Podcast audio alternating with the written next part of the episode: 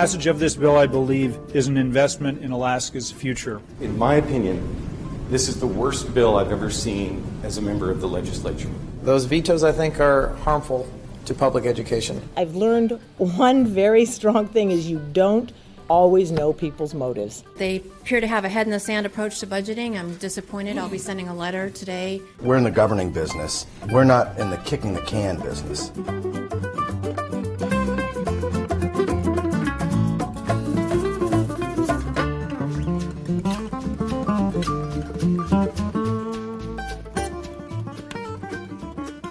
Welcome to the Empty Office Podcast, which is a production of the office of Senator Löki Gale Tobin. I'm Mike Mason. Today we're going to have reaction to Governor Dunleavy's State of the State speech that was delivered on Tuesday, January 30th. We are joined by veteran State Representative Andy Josephson and freshman State Representative Genevieve Mina. We are recording today's episode of the Empty Office Podcast several minutes after the conclusion of the State of the State speech.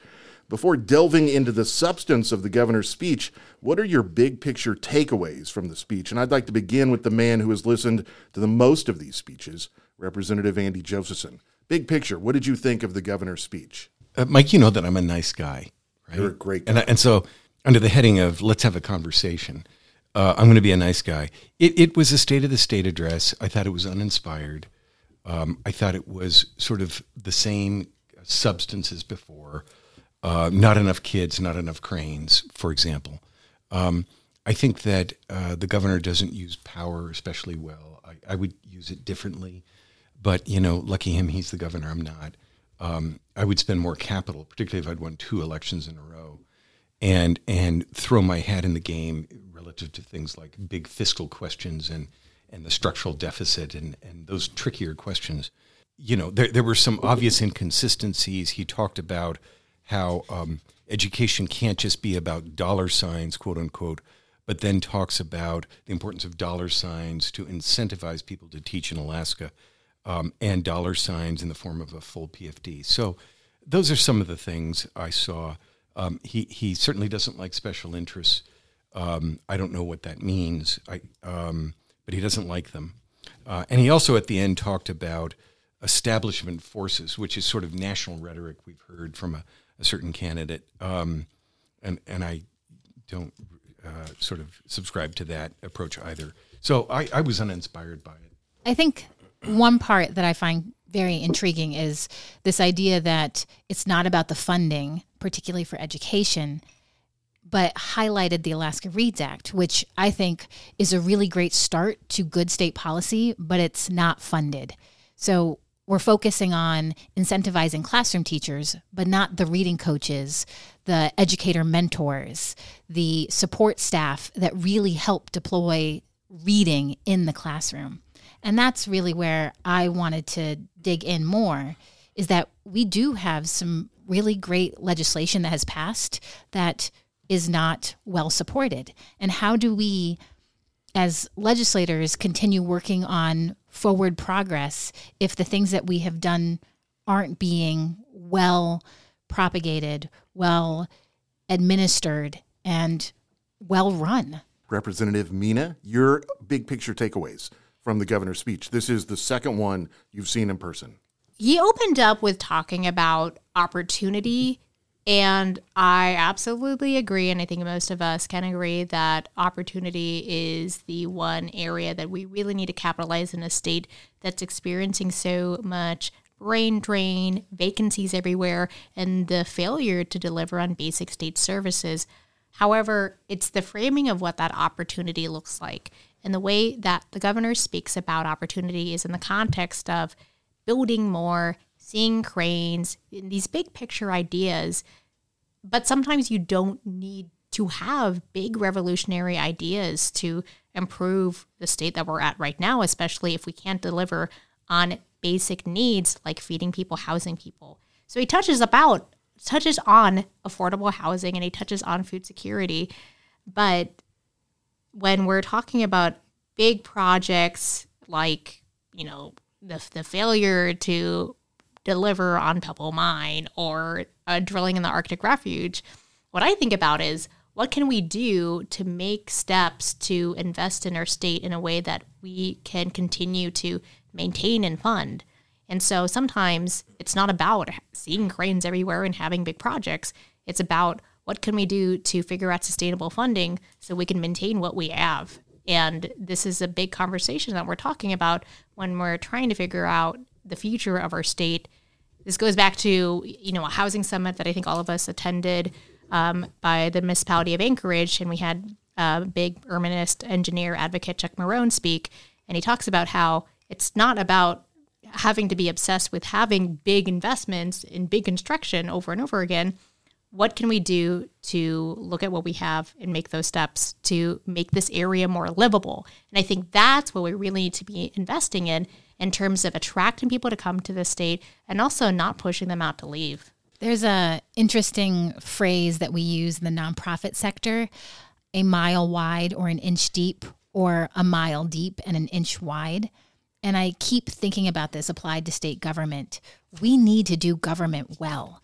Hmm. That creates the regulatory environment, that creates the innovation, that creates the space for private industry and businesses to come in and really hit the ground running.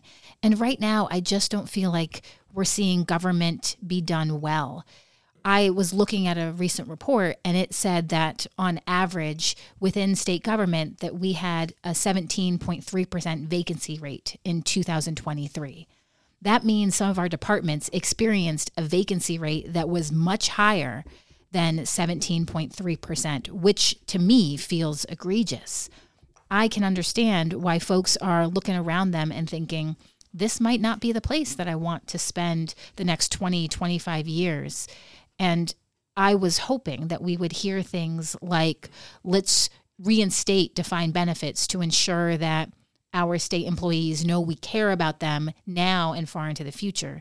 Let's talk about how we have expanded pre K and will continue to invest in high quality early learning systems so that folks can get back to work and feel good about helping us move our economy forward while their young kiddo is learning all the steps that they need to become active and engaged citizens. I was I was hoping for that and it just didn't feel like that ever came to fruition.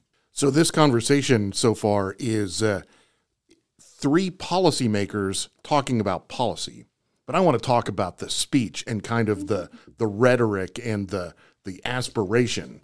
To date, and I've been in this building since 2015, I have yet to hear a really good state of the state that I thought was aspirational with substance behind it. And this was just one more example of a kind of a missed opportunity, in, in my opinion. Senator Tobin, is there anything to be said about using the bully pulpit of the state of the state to inspire people to go somewhere together? I will have to give the governor credit because I do think he almost got there. I really enjoyed his line of dialogue around the concept and beliefs that his father in law inspired in him.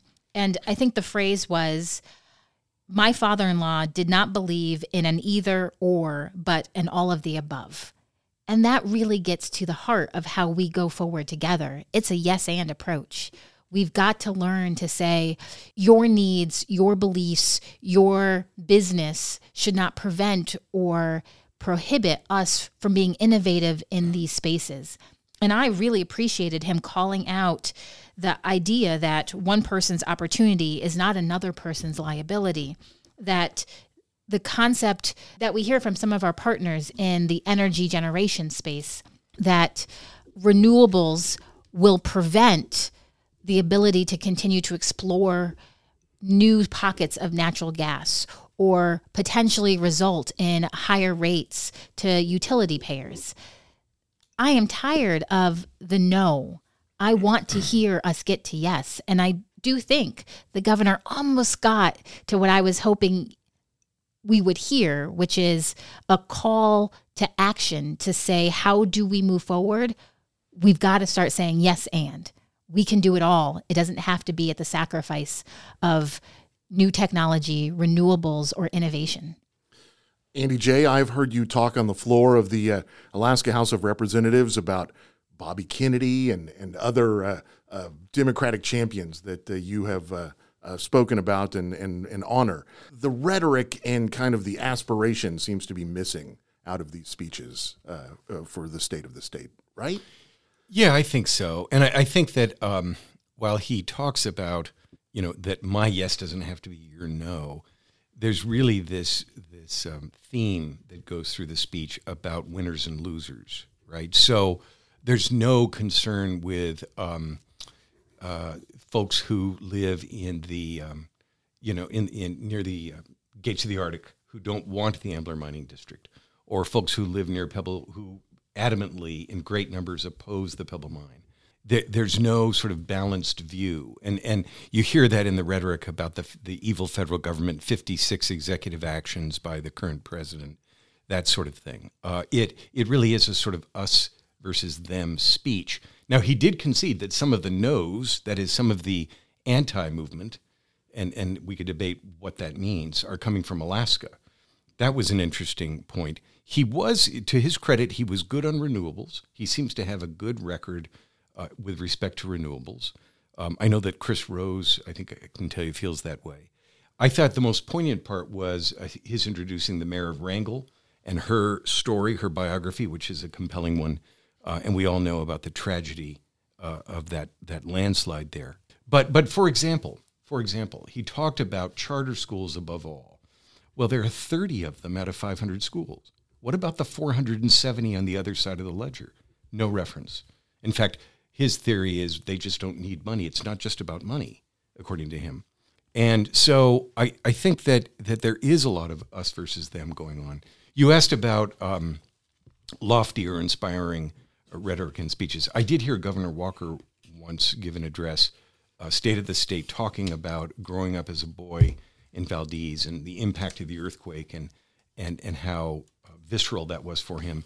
And he talked about living in Delta and and surviving in 50 below as a boy and that sort of thing. Um, I so I can I can recall one particularly inspiring speech he gave, but no, I view this as mostly a sort of missed opportunity. Is it weird that we all often quote Martin Luther King Jr. or other notable figures like Barack Obama when we think of those aspirational, hope driven speeches? And I keep wondering when does Alaska get one of those figures? When do we get to hear someone say, I'm one of you, I believe in where we're going, and I want to get there with you? figuring out how we can better lives for everybody. When do we get that candidate? Well, I would say that one of the most inspiring speeches that I've heard um, a couple of years ago, I want to say it was about 2019 during one of the women's marches in Anchorage, and it was uh, a an event at the Loussac Library, there's a lot of really incredible BIPOC women who are speakers, and one of the speakers was, well, actually, two different ones, right? So it opened up with a land acknowledgement by my friend Ruth Miller, who is an incredible Indigenous advocate, now turned future Broadway star. She's fantastic. I've grown up with her.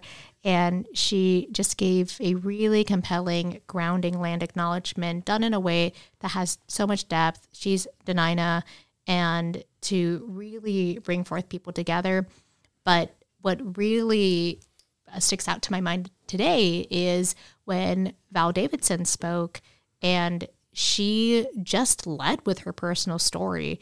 And when you're an accomplished woman like Val Davidson, who has multiple degrees, is a lawyer, who served in, many positions in state government, and is also representing an identity that's not seen very much, when you just say, hey, I have an incredibly high adverse child ex- childhood experiences score.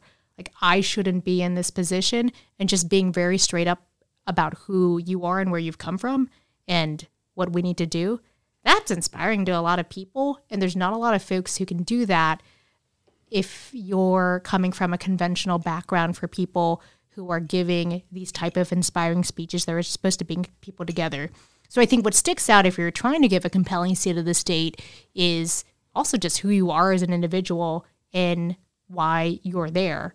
And so if you're coming from a conventional background, sometimes it, your specific experience doesn't stick out. But I've also seen Governor Walker give speeches that have made me cry. So I, I think being genuine is really what makes it matter.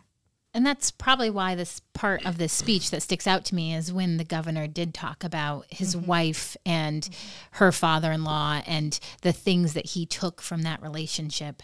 And I was leaning in at that point. And when we started to get into some of the rhetoric, uh, I I ended up sitting back in my seat, albeit listening to him talk about how Alaska should be more like Iceland, I was about to stand up and be like, "Yes, let's let's close our gender pay gap. Let's have universal pre-K from 1st to 6 years old. Let's have all publicly funded universities that are zero tuition. I'm in. Where do we sign up for that bill packet? Let's do that."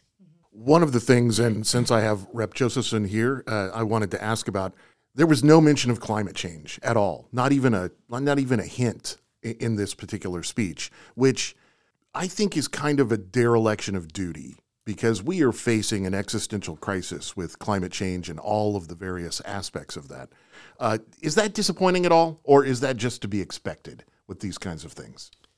Well, um, I think it's to be expected. The, um, you know, he, he does claim to have an, an all of the above approach.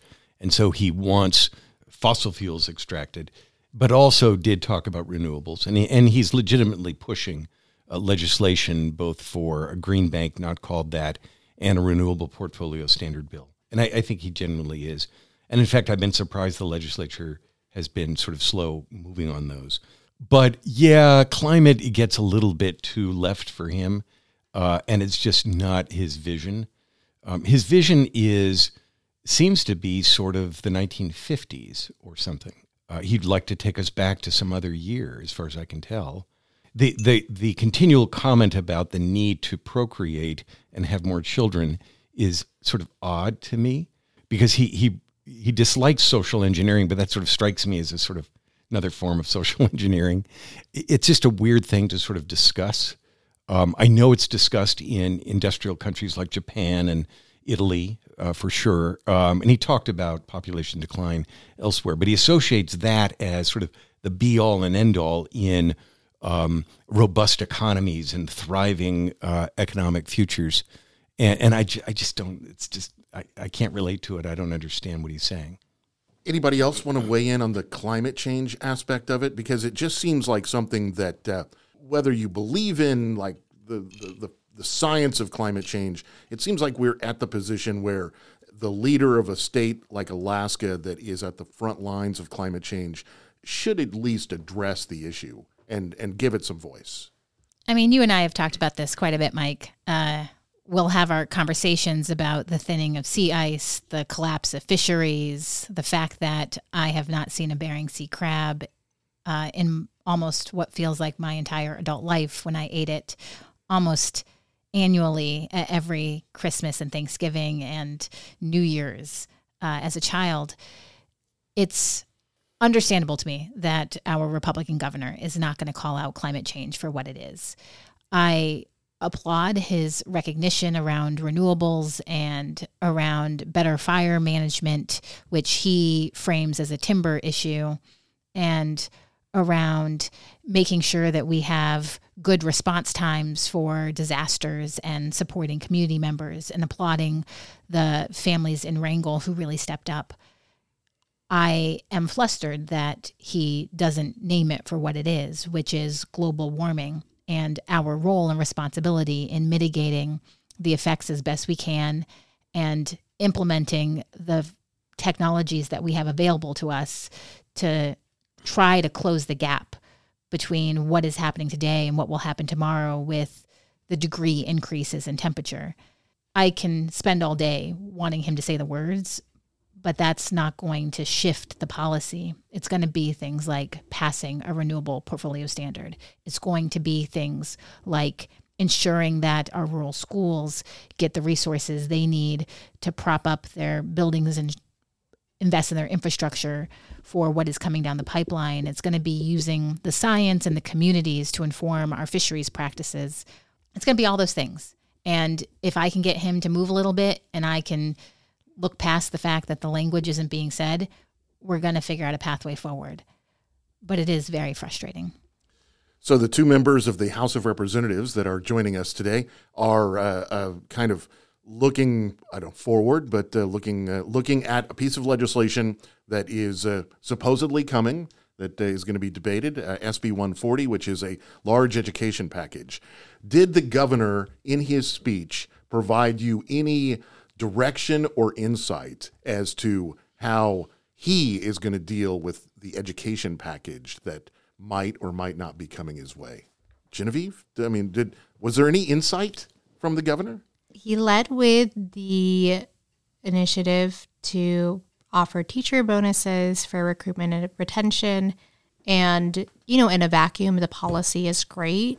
But then when you add in the context that we're at and what we can do to invest in keeping teachers here in the long term, our educators, staff members, schools, eh, principals, school board members. I've had so many different parents and families in my area that are really hit hard by the inadequate education funding that we need to increase funding to the base student allocation. If you're going to pick one education policy to fund, that's the area to put your money in, not necessarily for uh, bonuses, even though that is also great. But we're in a world of restricted funding and limited resources, and we have to make tough decisions about how we allocate that. Uh, Rep. Josephson, any insight from the governor on how to go forward with uh, with public education and all of the things that are included in SB 140? Well, taken together with a couple interviews that I've read uh, where he talks about, um, and it's pretty clear that the, the reforms that uh, were amended into 140 by the House Rules Committee on Saturday last, so few days ago um, were his ideas principally. Um, and, you know, he talked about charter schools, about not doing business the way we've done it in the past. But I think what he misses, and as a certified teacher, I, I sort of am aware of this, I think, is that education is hard work. There isn't going to be a silver bullet. Um, this is why one of the first bills I filed in 2013 was to extend the school year to 190 days from 180 days. We just need more contact with kids and and more uh, sweat equity, both from from everyone, parents, teachers, kids. Everyone's going to have to to work harder. Um, but we need the resources to do this, and there seems to be. Uh, both from the governor and I think his party to some degree, this disbelief that inflation is real, and and I don't understand that because um, they they clearly think it's real when it comes to the president and and the national scene. They talk about it a lot, um, and and complain about it a lot. But when we say, "Hey, the same thing is present here," there's this um, no move along, nothing to see here kind of approach. Um, so no, he didn't give us any indication other than in those media interviews of a path forward for funding education, and the state is going to get sued over this. People aren't kidding around. So you know, one way to forestall that is to um, meet the obligation that inflation presents. Senator Tobin, uh, basically all day, every day, I see you uh, working on uh, trying to get to yes on public education. Did the governor's speech provide you any insight on the way forward? I understand where he's coming from. And I, like Genevieve, applaud his want to increase teacher salaries. I think teachers should be paid like doctors, which they are in places like the Netherlands and Iceland and Denmark, which we often hear people tout those policies. I also understand and recognize that a teacher does not operate in a vacuum. We have an educator in Genevieve's district who is fundraising for a vacuum for his classroom because there's not janitors who are there to clean the classroom and keep it hygienic. We are in a situation where we don't have student nutrition specialists. We are struggling to make sure that we have good HR folks, that we have people who are making sure the teachers are getting paid and payroll. All of those pieces are falling down. And I get flustered when I hear this mantra, this this drumbeat of teacher incentive bonuses when we forget about all the people who make it possible for teachers to be in that classroom doing the great work that they're doing. Again, it's a yes and approach. Let's give our teachers a pay boost by radically increasing the BSA to a number that is so high and what I think we at this table would say is unimaginable that they can not only get the $1,500 that he's talking about, but we also can give them the aides, the special education instructors, the janitors, the student nutrition specialists, the library folk, that they then can do all of the things that we've asked them to do in every piece of legislation we have passed. So I promised you all I would not keep you beyond 30 minutes, and we are just over 30 minutes. So I've got to go to my final question. Uh, I'm going to start with Genevieve. So if you could choose one person, dead or alive, you get to drop them into the Alaska State Legislature and they get a vote. Who would that person be? I, I would love to just talk to Thelma Buchholdt and just see her back in the legislature. And for context, she was the first Filipino American that was elected to any state legislature, Filipina specifically, uh, woman, um, in any state legislature in the nation. And I have endless questions for her because she is kind of my frame of reference for someone who has experienced so many of the different issues and dynamics that I currently am in right now. Additionally, she accomplished a ton when she was in office, after office, and so to talk to someone who's had the different experiences of being a woman of color, being an immigrant, having to try to toggle between the institutionalized body that we're in while also being from a different country. So many questions for her. And she did a really good job doing what she did.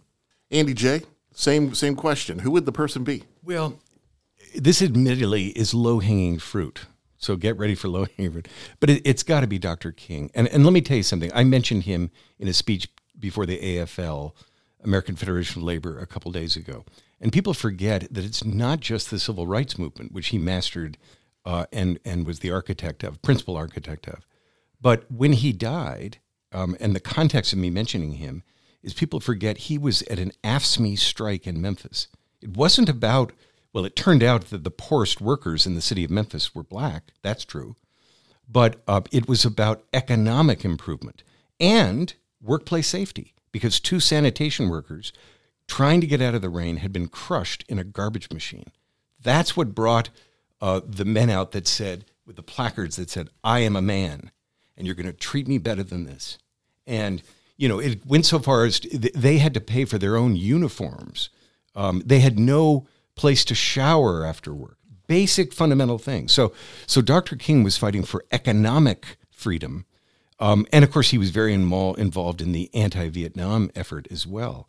Um, but what I was trying to tell these ASEA, Alaska State Employees Association, under the umbrella of AFSCME, uh, where Dr. King was in Memphis, is that they, and I've mentioned this on the floor when I've introduced them, they are connected to a tragic but powerful episode in labor history, and they should be incredibly proud of that two really good choices. So thank you so much. I want first I want to thank you both for taking the time out of a late night after the speech to come down here and and chat. So thank you so much. I very much appreciate it. So you've been listening to the Empty Office podcast, which is a production of the office of Senator Löki Gale Tobin. You can listen and subscribe to the podcast on Substack, Spotify, and the Apple Podcast app. And Genevieve, what's the other app you listen to? Pocket Cast. Ira Glass from This American Life said I should download it. It's good. Pocket Cast.